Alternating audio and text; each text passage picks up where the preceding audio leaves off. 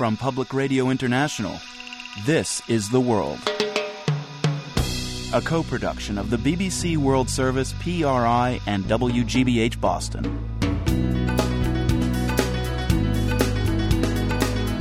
It's Monday, December 5th. I'm Marco Werman.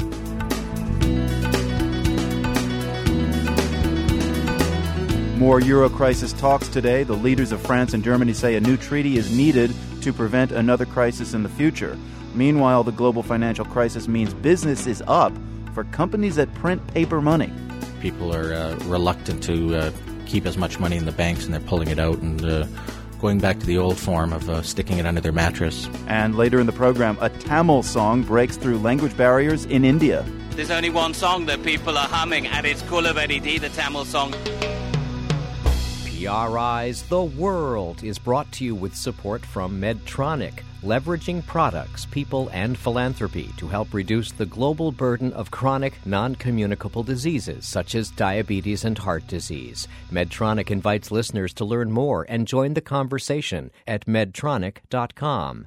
And by IBM, working to help mid-sized businesses become the engines of a smarter planet. Learn more at ibm.com/engines. I'm Marco Werman. This is The World. Prime Minister Vladimir Putin's grip on Russia seems a little less firm today.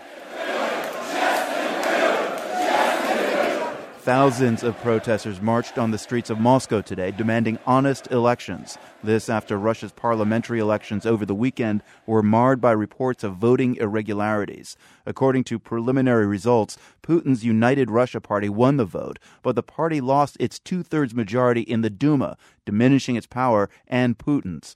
The BBC's Steve Rosenberg is in Moscow. He says Vladimir Putin is not accustomed to setbacks. In the 10 years he's been in power, he's grown used to being Russia's most popular politician, most powerful politician. And suddenly, on one Sunday, his party has stuttered at the polls. It's had a bad run. It doesn't look good just three months before the presidential elections. Mm. He wants to return uh, to the Kremlin. There's no doubt, I think, that he will win the presidential election. But I think this result shows that his party is losing popularity and he himself has been losing popularity. Uh, there was an incident a few weeks ago when, uh, at the end of a martial arts fight in Moscow, Mr. Putin turned up, stepped into the ring to make a speech, and as soon as he started speaking, the crowd burst into boos and hmm. hisses and catcalls, another sign that his uh, popularity may be waning. I guess then the question is why the setback for Putin and United Russia? I mean, in September, uh, he said he wanted to become president again. Uh, as he said, he'll be running next year, uh, effectively swapping roles with Dmitry Medvedev, the president. I mean, did Putin assume that they had more public support for this scheme? I, I really think he did. I really think that this has come as a shock to Mr. Putin to see his party losing support at the polls. But I think there are a number of reasons why this is happening. First of all, Vladimir Putin has been in power for more than a decade. He could be president again for 12 years uh, if he's elected at the next presidential election and the one after that. So a lot of people are disenchanted with having the same man uh, in power. There's another reason, too, I think, that United Russia has been labelled the party of villains and frauds by its opponents. Many people in Russia don't believe it's going to solve uh, the big problems that exist here, like the gap between rich and poor. You know, Steve, there are people who are disenchanted all over the world and protesting about it. Is there any evidence uh, of some groundswell of populist anti Putin organization in Russia right now? There are anti Putin groups, there are opposition groups. From time to time, they come out and, and try to hold street protests. What we're talking about here, I think, is disenchantment, frustration with what's happening in the country, but it's not developing yet into a mass protest. That is something I think that the authorities will fear, but there's no sign of that at the moment. Maybe mass protests aren't in the offing in, in the future, but I'm wondering if, if the election results this weekend are some sign that Russia is in for a period of political instability. I think a lot will depend on what Vladimir Putin does now, how he reacts to this parliamentary result. Will he try to reach out to the people and reconnect himself uh, with the electorate and restore his popularity and address some of the, the, the problems that people are talking about, like social injustice? Or will he bury his head in the sand and continue to believe that he is popular and push forward? The BBC Steve Rosenberg in Moscow on the electoral setback for Russian Prime Minister Vladimir Putin and his United Russia Party. Steve, thanks so much. You're welcome.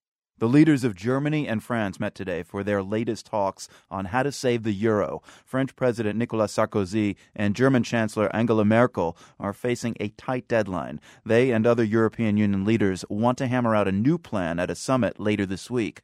Today, Merkel and Sarkozy issued a joint call for a tougher EU treaty that would punish countries that exceed budget deficit guidelines.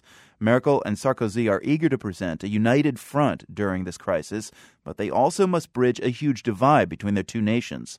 Charles Grant is the director of the think tank, the Center for European Reform. He's recently spent time in both Berlin and Paris. So, spell out the divide for us, Mr. Grant. What does France want? What does Germany want? Well, they both want to save the euro, but they rather disagree about how to do it.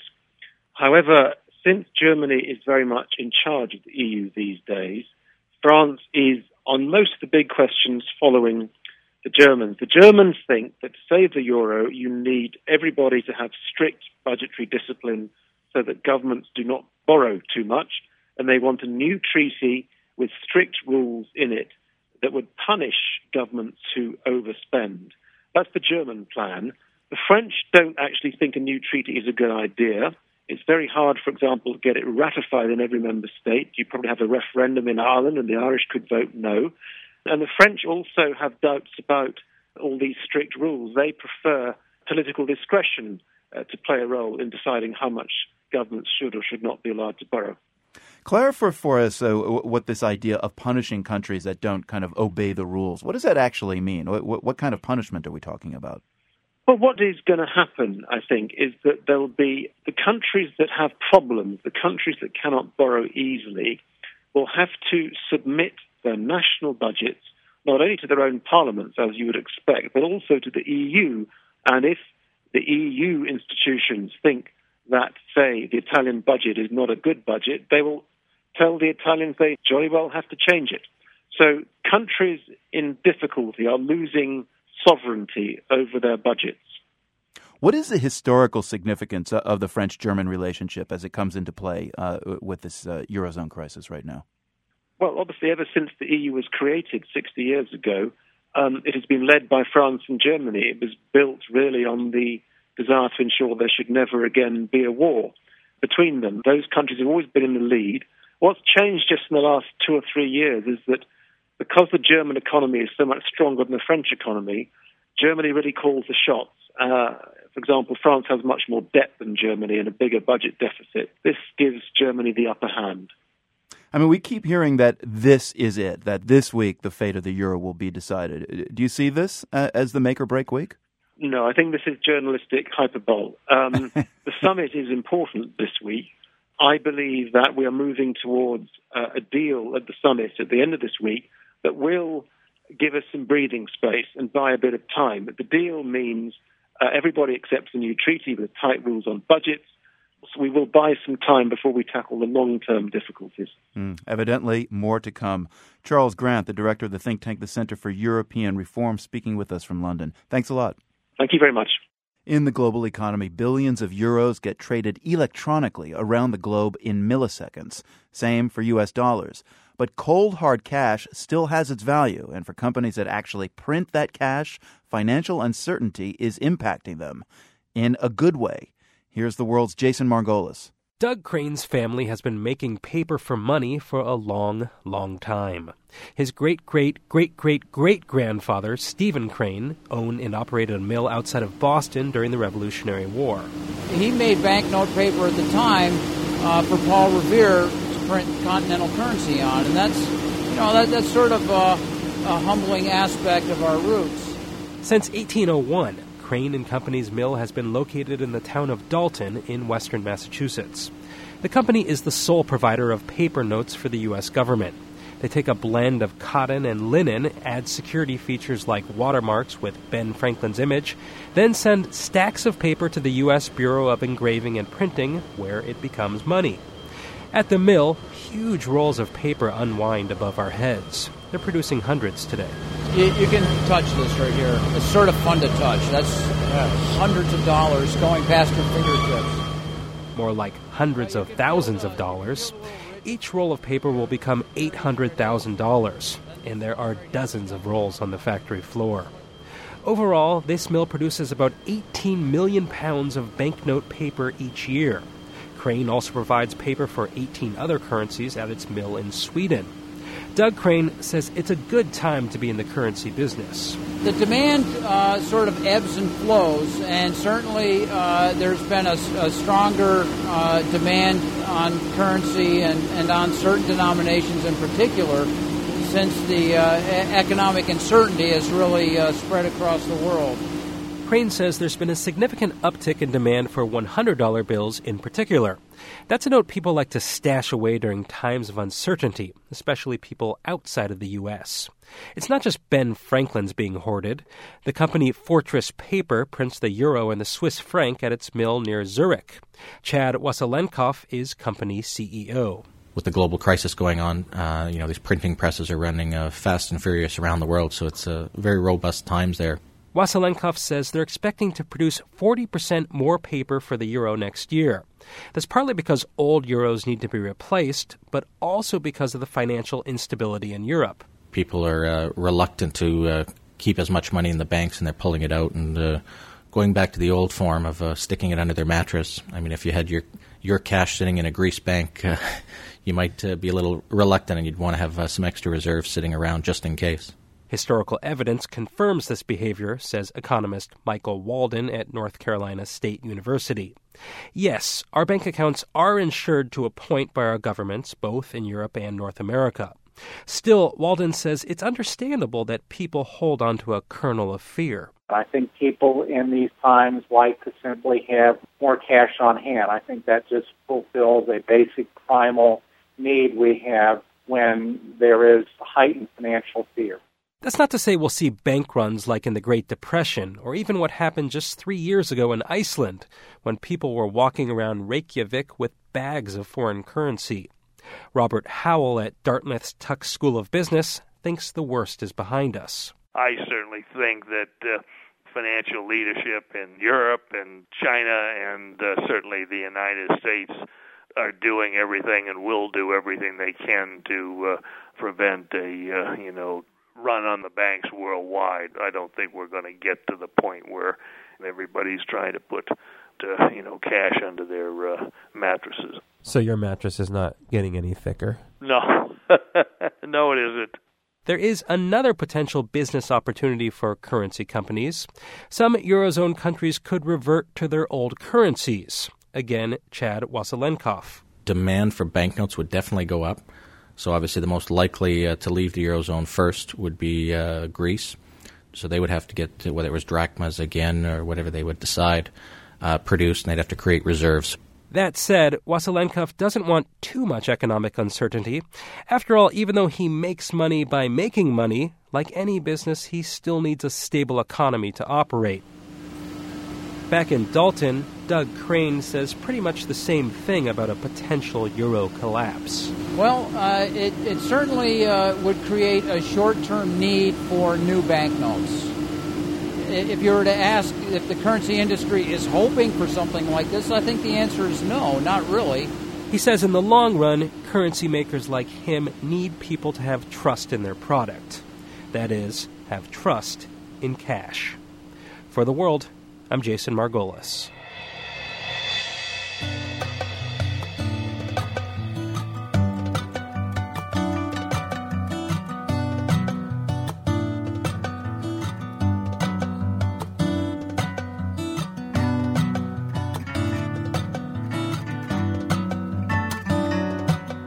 Still to come on the program, the ironies faced by victims of hate crimes in South Africa on PRI.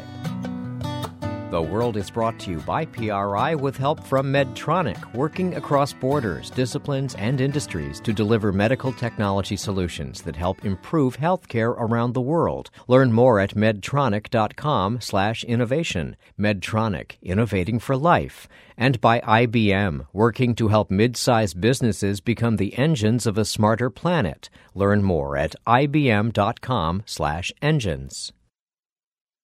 I'm Marco Werman. This is The World. Discrimination is a daily fact of life for Europe's Roma people, and that's often reflected by all the cultural baggage that the word gypsy carries. In Romania recently, officials decided to acknowledge that the Romanian word for gypsy, tsigan, is a pejorative term. The preferred word is now Roma. Groups that work for Roma rights are celebrating the change, but many Romanians, including some Roma, are against it. The world's Gerry Hadden reports from Bucharest. When you ask Roma here if they think the term gypsy or tsigan is insulting, the answer is complicated. In an alley behind a busy farmer's market, a Roma man named Aurica says his people call each other tsigan. We don't say to each other, hey Roma, we say, hey tsigan. So for me, it's not a negative word. But if you and I have an argument and you call me a Tsigan, we're going to have a problem. Then Aurica's 11 year old son, Antoni, chimes in. He says he wants to be called Roma. His father gets angry. Why, he asks. Because they tell you in school that the Tsigan are bad? Yes, the boy says. That's wrong, Aurica says. You are both Tsigan and a Romanian citizen. Such prejudice, anger, and linguistic confusion is nothing new in Romania. Some Roma groups have been asking since the early 20th century for the record to be set straight. This year, they finally got their way. The Romanian Academy, the guardian of the tongue, has officially defined the group as Roma. Behind that big change is tiny Monica Busuioc, an elderly, bespectacled woman who works on the Academy's fourth floor. Busuioc sits with the latest edition of the Romanian dictionary. She says it not only recognizes Roma as the correct name of the ethnic group, it makes an equally important modification of the old name, Tsigan. For a person with villainous behavior. Villainous behavior. Villainous behavior. And now we add it for a person who has an uncivilized behavior.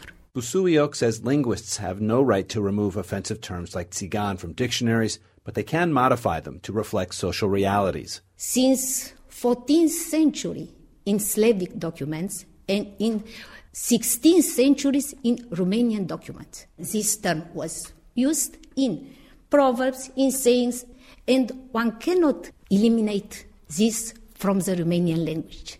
But the official designation of Roma is offending some Romanians. The reason, in the Romanian language, Roma and Romanian sound a lot alike. Listen. Rom. And now Romanian. Român. Many Romanians don't want to be confused with the Roma. At a downtown bus stop, a woman who would only give her name as Julia said that Roma are thieves and they give Romanians a bad name, especially overseas. She says her sister, who's blonde like her, is an honest, hardworking nurse in Italy.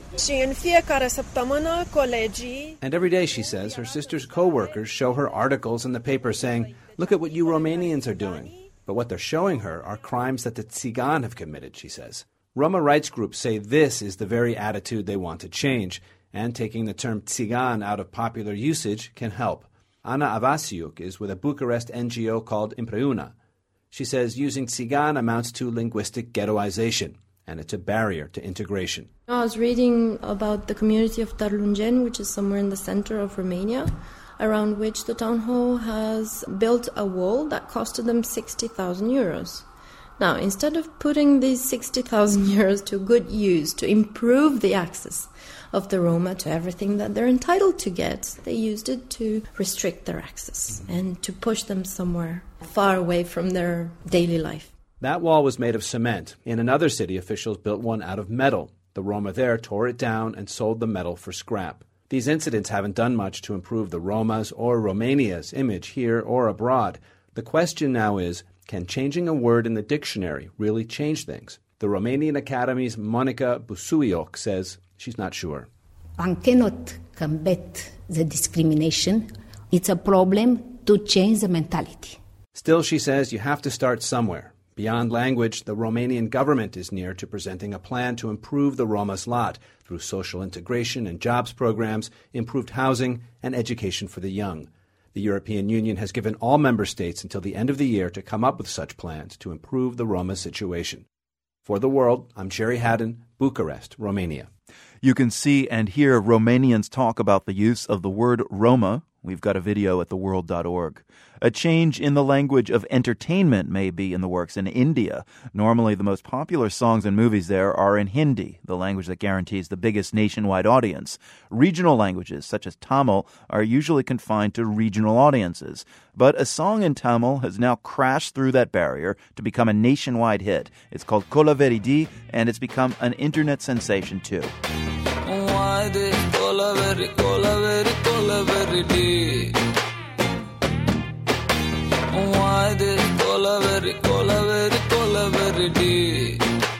The song's video has been viewed 16 million times on YouTube in just a couple of weeks. The BBC's Rahul Tandon is in Calcutta. I've watched this song three times, Rahul, and it's already an earworm in my brain. How has it become so popular in India?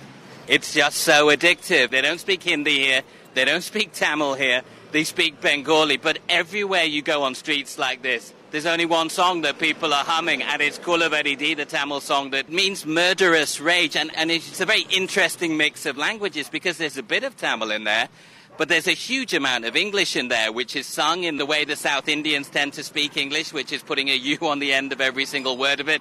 I think what we're seeing with this song is a more confident India saying, look, there's many different parts of us. Let's explore the artistic parts of the country now.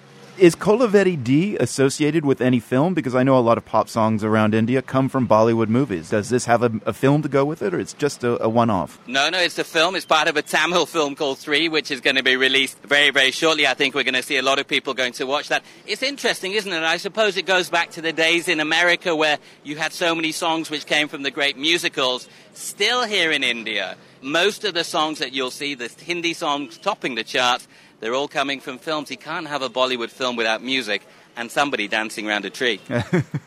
you know, there's something else going on here too, Rahul, that I noticed on the YouTube site where you can see this video for Kolaveridi. There are lots of comments from Tamils who don't like India, Indians and Pakistanis who don't like Tamils, and Indians and Pakistanis who are hating each other in their comments. And yet it's got a record 16 million hits. Is this song breaking down barriers or stoking tension in some other way? You know, I think it does help in some ways because Tamils are feeling very proud that for the first time, you know, one of their songs is top of the charts here in India. It's setting all sorts of records. And I think for a younger generation, a lot of the things of the past, those differences, are not as important to them as maybe it was to their parents or their grandparents. Aside from Murderous Rage, what, what else is going on in the song? What, what's he singing about? like all great songs, it's basically, you know, about falling in love, but he's getting dumped and about how he's turning to whiskey and all these other things. Everybody is just stunned at the way that this song has, has taken off. And given that it's got over 16 million hits now, uh, are the words starting to enter popular culture in India? I mean, what is this Kolaveridi? Yeah, Kolaveridi. Everybody, you know, my son goes to school and he's. I said to him, if you don't do your homework, he said, what are you going to do? Get into a Kola Kolaveridi, a bad rage? So, yeah, I think, I think kids are picking it up. And it's also part of this other development. You know, people are saying this song is not a Tamil song, it's a Tamlish song. Bit mm. of Tamil, bit of English in there. And you hear a lot of that in India. You hear a lot of English as well. People speaking a bit in Hindi, a bit in English. It's a real mix of different languages, in India, at the moment. And this song has captured that more than any other ever has done. The BBC's Rahul Tandon in Calcutta. Thanks so much. Thank you very much. This is PRI.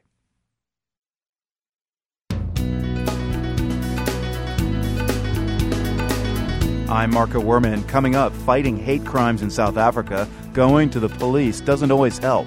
If you go to a police station to go lay a charge as a lesbian person, first question they will ask you, why are you lesbian? They don't they don't listen to what you came to do. They ask you, why are you lesbian? Why are you sleeping with other girls? PRI's The World is brought to you with support from Medtronic leveraging products, people, and philanthropy to help reduce the global burden of chronic, non communicable diseases such as diabetes and heart disease. Medtronic invites listeners to learn more and join the conversation at medtronic.com. And by IBM, working to help mid sized businesses become the engines of a smarter planet. Learn more at ibm.com/slash I'm Marco Werman. This is The World, a co production of the BBC World Service, PRI and WGBH Boston. International climate change negotiators are back at it this week in Durban, South Africa. Negotiators are scrambling to make significant progress in a process that seems to have fallen far behind the urgency of the problem. Just this week, there's a new report out confirming that global emissions of carbon dioxide jumped by the largest amount ever last year. Scientists warn that the rapid growth in greenhouse gas emissions is putting the Earth on track to dangerous warming in the next few decades. But a global agreement to cut those emissions still seems a dim hope. The BBC's environment correspondent Richard Black joins us from the UN Climate Change Conference in Durban. Uh, it's not news to the delegates there, uh, Richard, that the Earth's surface continues to warm up and that greenhouse gas pollution is likely the biggest culprit. I'm wondering, though, how much of a jolt this new analysis gives the proceedings there in Durban to actually break the gridlock and reach an agreement on cutting emissions. Well, you're absolutely right. It certainly isn't news, and it's worth remembering that virtually all of the governments uh, here are also fully signed up to the Intergovernmental Panel on Climate Change, which is something that's been sounding the alarm uh, on this since 1997. So basically, we had the car crash in Copenhagen a couple of years ago when all those massive expectations of a big global deal just fell off the table with a right. with a resounding crash.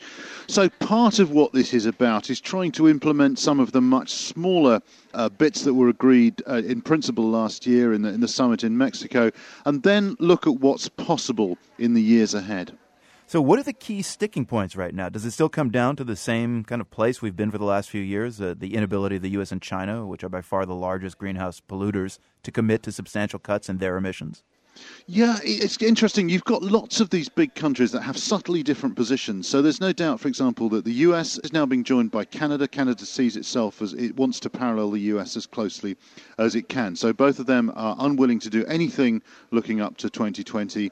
China is got its own system of five-year plans, and then we have India, which over the last couple of years has been rather conciliatory, but this year has a new environment minister who's being very hardline and saying that as a major developing country, they shouldn't really have to do very much. You've got the small island states and some of the least developed countries that are very worried about climate impacts, and they're pushing for a lot of progress as soon as possible. And they're largely backed by the European Union, which also wants to get cracking on talks for a new deal as soon as possible. And as you can see, Marco, there are very different visions of what the future ought to hold. Now, the goal uh, ultimately is an agreement on greenhouse gas emissions, but, but you're saying the conference participants are kind of going to focus on smaller goals. Give us an example or two of those smaller goals and how that might lead the conference ultimately to a big agreement. Okay, so sure. So, so the one in which there's probably most likelihood of actually finalising something here is what's called technology transfer. In in the United Nations Climate Convention, it's acknowledged that developed countries should help poorer countries to develop cleanly. So one of the ways of doing this, obviously, is to transfer clean technology from the uh, rich countries where presumably it's been developed into the poorer countries. But there are issues there, for example, over intellectual property. So how do you get an agreement there which satisfies everyone and you can actually start doing something on the ground? So that's the kind of smaller agreement that uh, may well be finalised here. But uh, you know, I mean, the the real thing is to kind of get back to the ideas of the Kyoto Protocol, uh, and that protocol expires next year. It's the only truly global treaty right now on greenhouse gases. What what happens then? Well, that's that's a very good question, and this is what one of the things that's brought urgency to the talks in the last couple of years. The protocol itself doesn't expire. What expires are the commitments that a number of developed countries have made under it to reduce their greenhouse gas emissions. So there's a lot of concern around, in particularly in developing countries, that if the EU and, and the other countries inside the Kyoto Protocol don't make new pledges inside that protocol, which kick in pretty soon, is the protocol a shell with no meaningful content, even though it continues to exist? That's the concern. So, if the Kyoto Protocol does become a shell, as you say, and, and there is no agreement coming out of Durban, I mean, it looks like the results in Durban could potentially be pretty dismal. I mean, uh, what is the bare minimum you expect to come out of this round of talks? anything is possible. And when you analyse what negotiators have been putting into the public domain, obviously they don't give away everything at this stage. They probably don't give away everything until the final night. But um, it could be a complete car crash equally, you could emerge with all these technical things from last year being tied up, and you could end up with an agreement on how to go forward, another try, if you like, in, in reaching a new global treaty. Anything across that spectrum is possible at the moment. We'll be checking back in through the week at the UN Climate Change Conference in Durban. The BBC's Richard Black speaking with us from Durban. Thanks so much. My pleasure.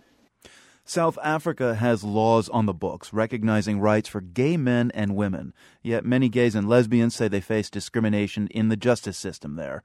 They say the courts move slowly on hate crimes cases and hand down lenient sentences. Some say they are mocked by court officials and police officers. Now South Africa's government says it's taking steps to improve the handling of these sensitive cases. But Anders Kelto reports from Cape Town, given the prevalence of anti-gay attitudes, that's easier said than done. Dozens of protesters gather in a large courtyard in front of the Khayelitsha Magistrate Court. They form a circle and begin marching and singing. They're here to support the memory of Zoliswa Nkonyana, a 19 year old lesbian who was brutally murdered in 2006. After a confrontation at a Cape Town bar, Nkonyana was followed home by a group of young men.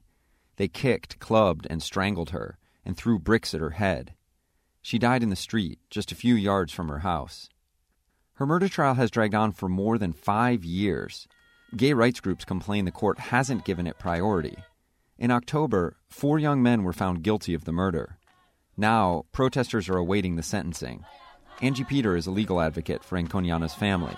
She says the court's handling of the case confirms people's fears. You are, you are a lesbian in this country and then you get killed, it's gonna spend like five years, over five years, waiting for the results that you don't even know what those results will be. In terms of gay rights, South Africa is among the most progressive countries in the world. The Constitution explicitly bans discrimination based on sexual orientation. It's one of just 10 countries in the world, and the only one in Africa, to recognize same sex marriages. Gay couples are allowed to adopt. But those legal protections don't necessarily translate into tolerance on the ground. One would be dishonest if one were to argue that there is no homophobia in, in South Africa. There is homophobia in South Africa. Tlali Tlali is a spokesman for the South African Justice Department. Last year, gay rights groups filed a complaint over his department's handling of hate crimes against gays and lesbians. Tlali says the agency took this complaint very seriously and launched a national task force. It includes officials from six government agencies, as well as leaders of the LGBT community. The task force is pressing the courts to expedite hate crime cases and exploring legislation that would toughen punishments. And it's requiring police officers, prosecutors, and judges to undergo sensitivity training. Tlali says the message to authorities is clear. It really doesn't matter what the sexual orientation of the victim is. You need to treat this particular individual with the necessary levels of professionalism, with the necessary courtesy, regardless of race, color, creed, including their sexual orientation. That is what South Africa is about. But he concedes that they're fighting a difficult battle. He says it's one thing to tell someone how to act, it's another to change the way they think. At a small bar in Khayelitsha, house music blares from the speakers. A group of young people swigs beer at a table. One woman, who asked to be identified by her first name, Amanda, says she came here because it's a gay friendly bar. And that's not always the case in Cape Town's poor black townships. She says people at other bars often harass her for being a lesbian. They even say that it's un African. Being a woman, loving another woman, it's not possible. They say that. Another woman, Sarah, says police officers are the worst offenders. A few months ago, one of her friends was the victim of what's sometimes called corrective rape, a violent act aimed at, quote, curing lesbians and turning them straight. It's an alarmingly common crime in South Africa. Sarah says going to the police is a waste of time. If you go to a police station to go lay a charge as a lesbian person, first question they will ask you, why are you lesbian? They don't they don't listen to what you came to do. They ask you, why are you lesbian? Why are you sleeping with other girls? She says it's great the government is requiring sensitivity training, but she questions how effective those programs will be. Even if they do the workshops and whatever and whatever, if the people that they are hiring doesn't want to change, they won't change. Back at the court, protesters keep marching. Prosecutors are expected to argue for a longer sentence because the murder of Zoliswa Nkonyana was motivated by the victim's sexual orientation. If they do, it will be the first time the state's attorneys have made this argument. But it seems protesters will have to wait a little longer for the sentence. It's been postponed until December 19th. Legal advocate Angie Peter says everyone will be watching closely on that day to see what message is delivered. For the world, I'm Anders Kelto, Cape Town, South Africa. The former leader of the West African nation of Ivory Coast appeared before the International Criminal Court today. Laurent Gbagbo is the first former head of state to appear before the court in The Hague. He's facing charges of crimes against humanity, as we hear from the world's Laura Lynch. No longer a president, now a prisoner, Laurent Gbagbo stood before a panel of judges as a suspect, accused of orchestrating bloodshed and violence. Bonjour, Madame la Présidente. Je vous remercie de me donner la parole. Je m'appelle euh, Laurent Gbagbo. His stone faced expression before the court was a stark contrast to the animated man who tried to cling to power for weeks after a disputed presidential election last year. The country slipped into a civil war that cost about 3,000 lives. French backed forces supporting challenger Alassane Ouattara eventually arrested Gbagbo. He had been held under house arrest for months until last week when ICC prosecutors arrested him and flew him to The Hague. Today, Gbagbo complained about the process. Voilà ce que je souhaitais dire sur mon transfert à La Haye. With regard to the way I was brought to The Hague, I was surprised by how it happened. If I'd been told, Gbagbo, you're being arrested and flown to The Hague, I might have agreed. But once again, we were deceived. The former president said he had no notice of the arrest. One of his lawyers, Habiba Toure, says he was flown out of the country before he had a chance to properly consult with his legal team. It was completely illegal. Uh, the Ivorian authorities uh, didn't respect the process because the President Laurent Gbagbo didn't have the time to, to defend himself. We didn't have the time to, to, to speak with him, to explain him what happened. He was transferred brutally. One of his advisers, Alain Toussaint, accuses the court of bending to the will of France, which backed Gbagbo's ouster from power. La CPI est devenue l'instrument the International Criminal Court has become a pathetic tool, Toussaint says, which France uses to advance its dark political designs, orchestrate Africa's political affairs, and put its own friends in power. Complaints over Gbagbo's arrest are fueling criticism of the way the court operates. That isn't surprising to Geoffrey Nice. He prosecuted former Serbian leader Slobodan Milosevic. Nice says that by going after Gbagbo, while there are still accusations of atrocities against his rival Ouattara, the court is taking a risk. Critics of the processes and recent practice of the International Criminal Court raise as a possibility that the court really becomes involved in conflict by selecting one side over the other. But the chief prosecutor of the ICC, Luis Moreno Ocampo, suggests Ouattara and his supporters are under investigation. I said very clearly this is the first case, not the last case. We'll do a sequence of cases, not all together, where we'll follow different evidence and we'll be in more cases during the next year, the coming year. Nice says there's another challenge for the ICC as it takes on the case against Gbagbo, a sense that there are too many Africans on trial there has been talk within Africa of countries withdrawing from the ICC because of its apparent focus on Africa to the exclusion of other countries. This is a matter that would be of great concern to those who want the ICC to succeed. It's a reminder that the court, still trying to establish its legitimacy, hasn't been embraced by the United States, Russia, or China. And it's why the case against Gbagbo will be watched so closely. For the world, I'm Laura Lynch. Our GeoQuiz takes us north of the Arctic Circle.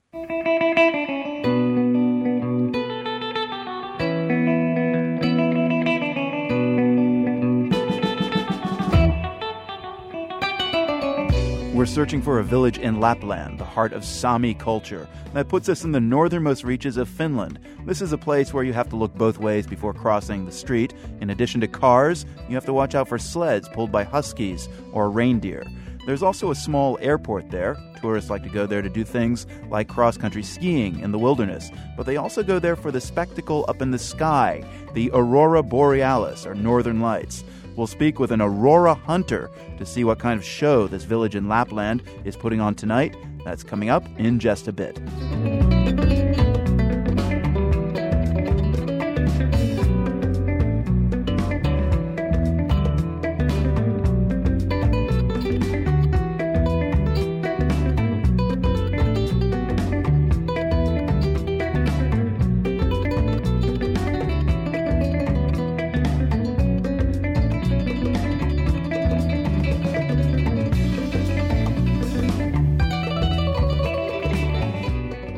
This is PRI.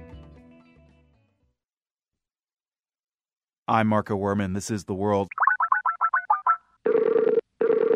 Andy Keene. Hi, is this Andy Keene, the Aurora Hunter? Yeah, you're speaking to Andy. Hi. Tell us where you are right now, Andy. I'm just north of Ivalo, which is in northern Lapland in Finland. Okay, Ivalo in Finland. Are you uh, finding any auroras where you are? At the moment, we have some cloud cover, so I'm just preparing to drive just a little bit further north, probably about 30 or 40 kilometers to try and find some holes in the clouds. You know, obviously, we're looking for nice clear skies, and uh, on nights where we have solar activity, such as tonight, there is a very high probability that we'll see some nice northern lights. So, the, the village of Ivalo in Finland uh, is the answer to our geo quiz today. How are you getting around up there? I mean, we are talking the Sami culture. You're, you're not on a sledge or something, are you? No, uh, because we have to react quickly at times. It's a little bit like uh, the storm chasing you have over there in America with uh, with like Reed Timmer, yeah. etc. Yeah. Um, so we have to be able to move at a moment's notice. It's not just a case of sitting around a lake and waiting for something to happen.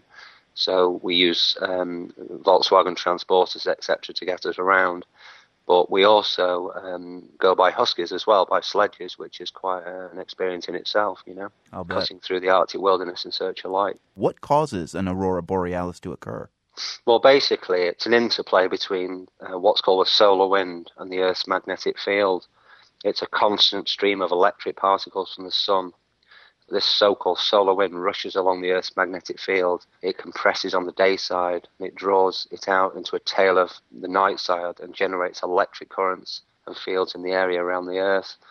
They receive extra energy there, stream towards the polar regions at great speed and give us the nighttime aurora. Yeah, we, we, we do understand that they are magnificent, and your pictures that you've taken, which we have at theworld.org, will show that. You're up in uh, the northern parts of Finland. What is the best aurora you've seen so far on this trip? Yeah, the, the best aurora actually was last week. We were on what's called a KP Index 4. The scale is 0 to 10, so almost midway point. Wow. But in the actual display itself, we had everything. We had spiraling, curtains, the ribbons, lots of colours, greens and reds, and the whole sky lit up. And uh, yeah, my clients were just uh, amazed by what was unfolding before them. Wow. A real, real good night. I was going to ask you who's more fun to go out aurora hunting with the experienced Laplanders who've seen this phenomenon since they were kids, or you know the tourists you bring up who've traveled for the chance to see it for the first time. Well, to be honest with you, even like the local people, because I think that it's like anything. If it if it's there all the time, you kind of take it for granted.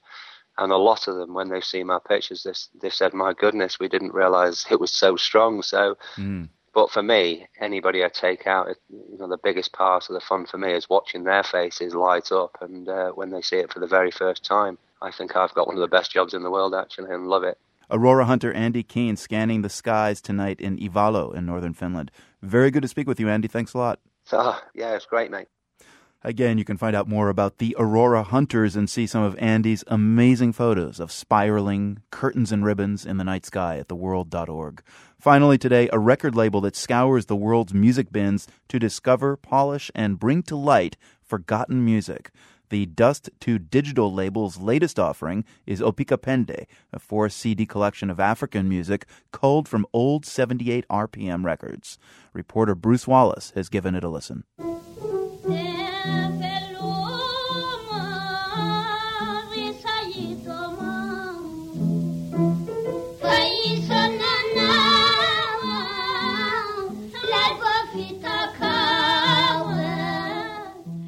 Song, Dia Viloma y Said Omar, finds us deep into Opika Pende, 92 songs deep to be precise.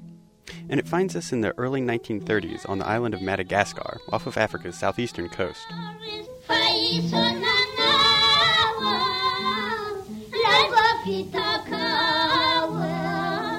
The two women sing a nostalgic song in Malagasy about a legendary ruler from a nearby island.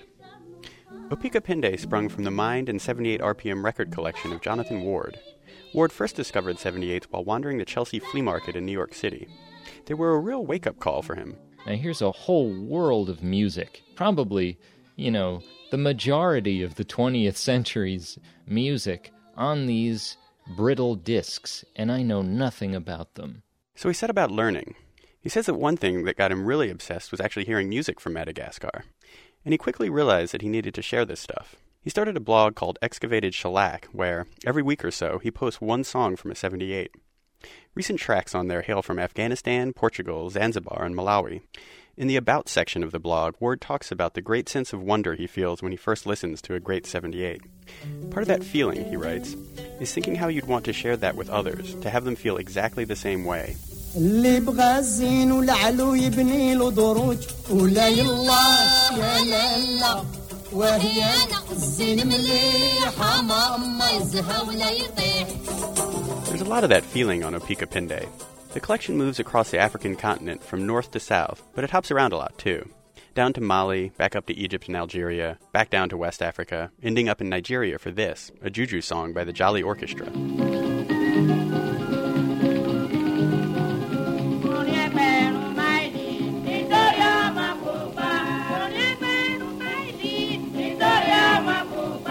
Lyrics of this one are actually kind of hilarious. They translate I walk a thousand miles because of the light skinned lady.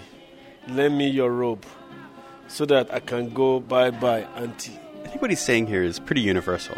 Let's get married. I'm really sick of living with my parents.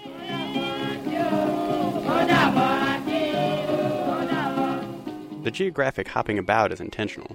Cultural and language and musical boundaries are often completely different than political boundaries. I think people need a geographic sense of where they are, so I did follow a circuitous route, but I didn't want to feel limited to that either. I wanted to feel kind of free in my own idiosyncratic way to move around. Listening through Pende, you get a particular kind of Pan African musical vision. It's a surprising and expansive one, but in no way comprehensive. Instead, what Ward wants is the same thing he wants from his blog to introduce people to music that he loves and to get them talking about it. Really, the point of the project as a whole is to broaden the dialogue in a way. It's not my intention to produce anything that's definitive. In fact, it was solely my intention to have this be a puzzle piece that could maybe be expanded upon in the future. The collection also, of course, extends the lifespan of a few musical jewels. In fact, its title, Opika Pende, means be strong, stand firm, or, Ward suggests, resist. For the world, I'm Bruce Wallace.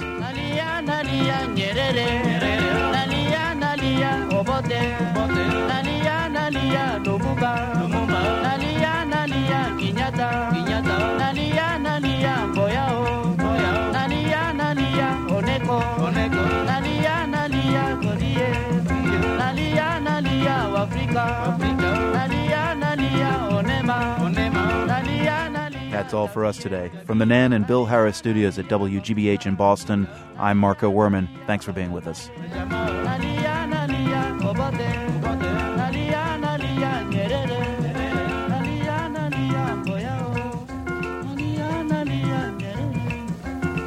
The World is a co production of the BBC World Service, PRI, and WGBH Boston, supported in part by the Ploughshares Fund, investing in peace and security worldwide, online at ploughshares.org. The Luce Foundation's Henry R. Luce Initiative on Religion and International Affairs, the Freeman Foundation, and the PRI Program Fund, whose contributors include the John D. and Catherine T. MacArthur Foundation, committed to building a more just, verdant, and peaceful world. More information at macfound.org. PRI, Public Radio International.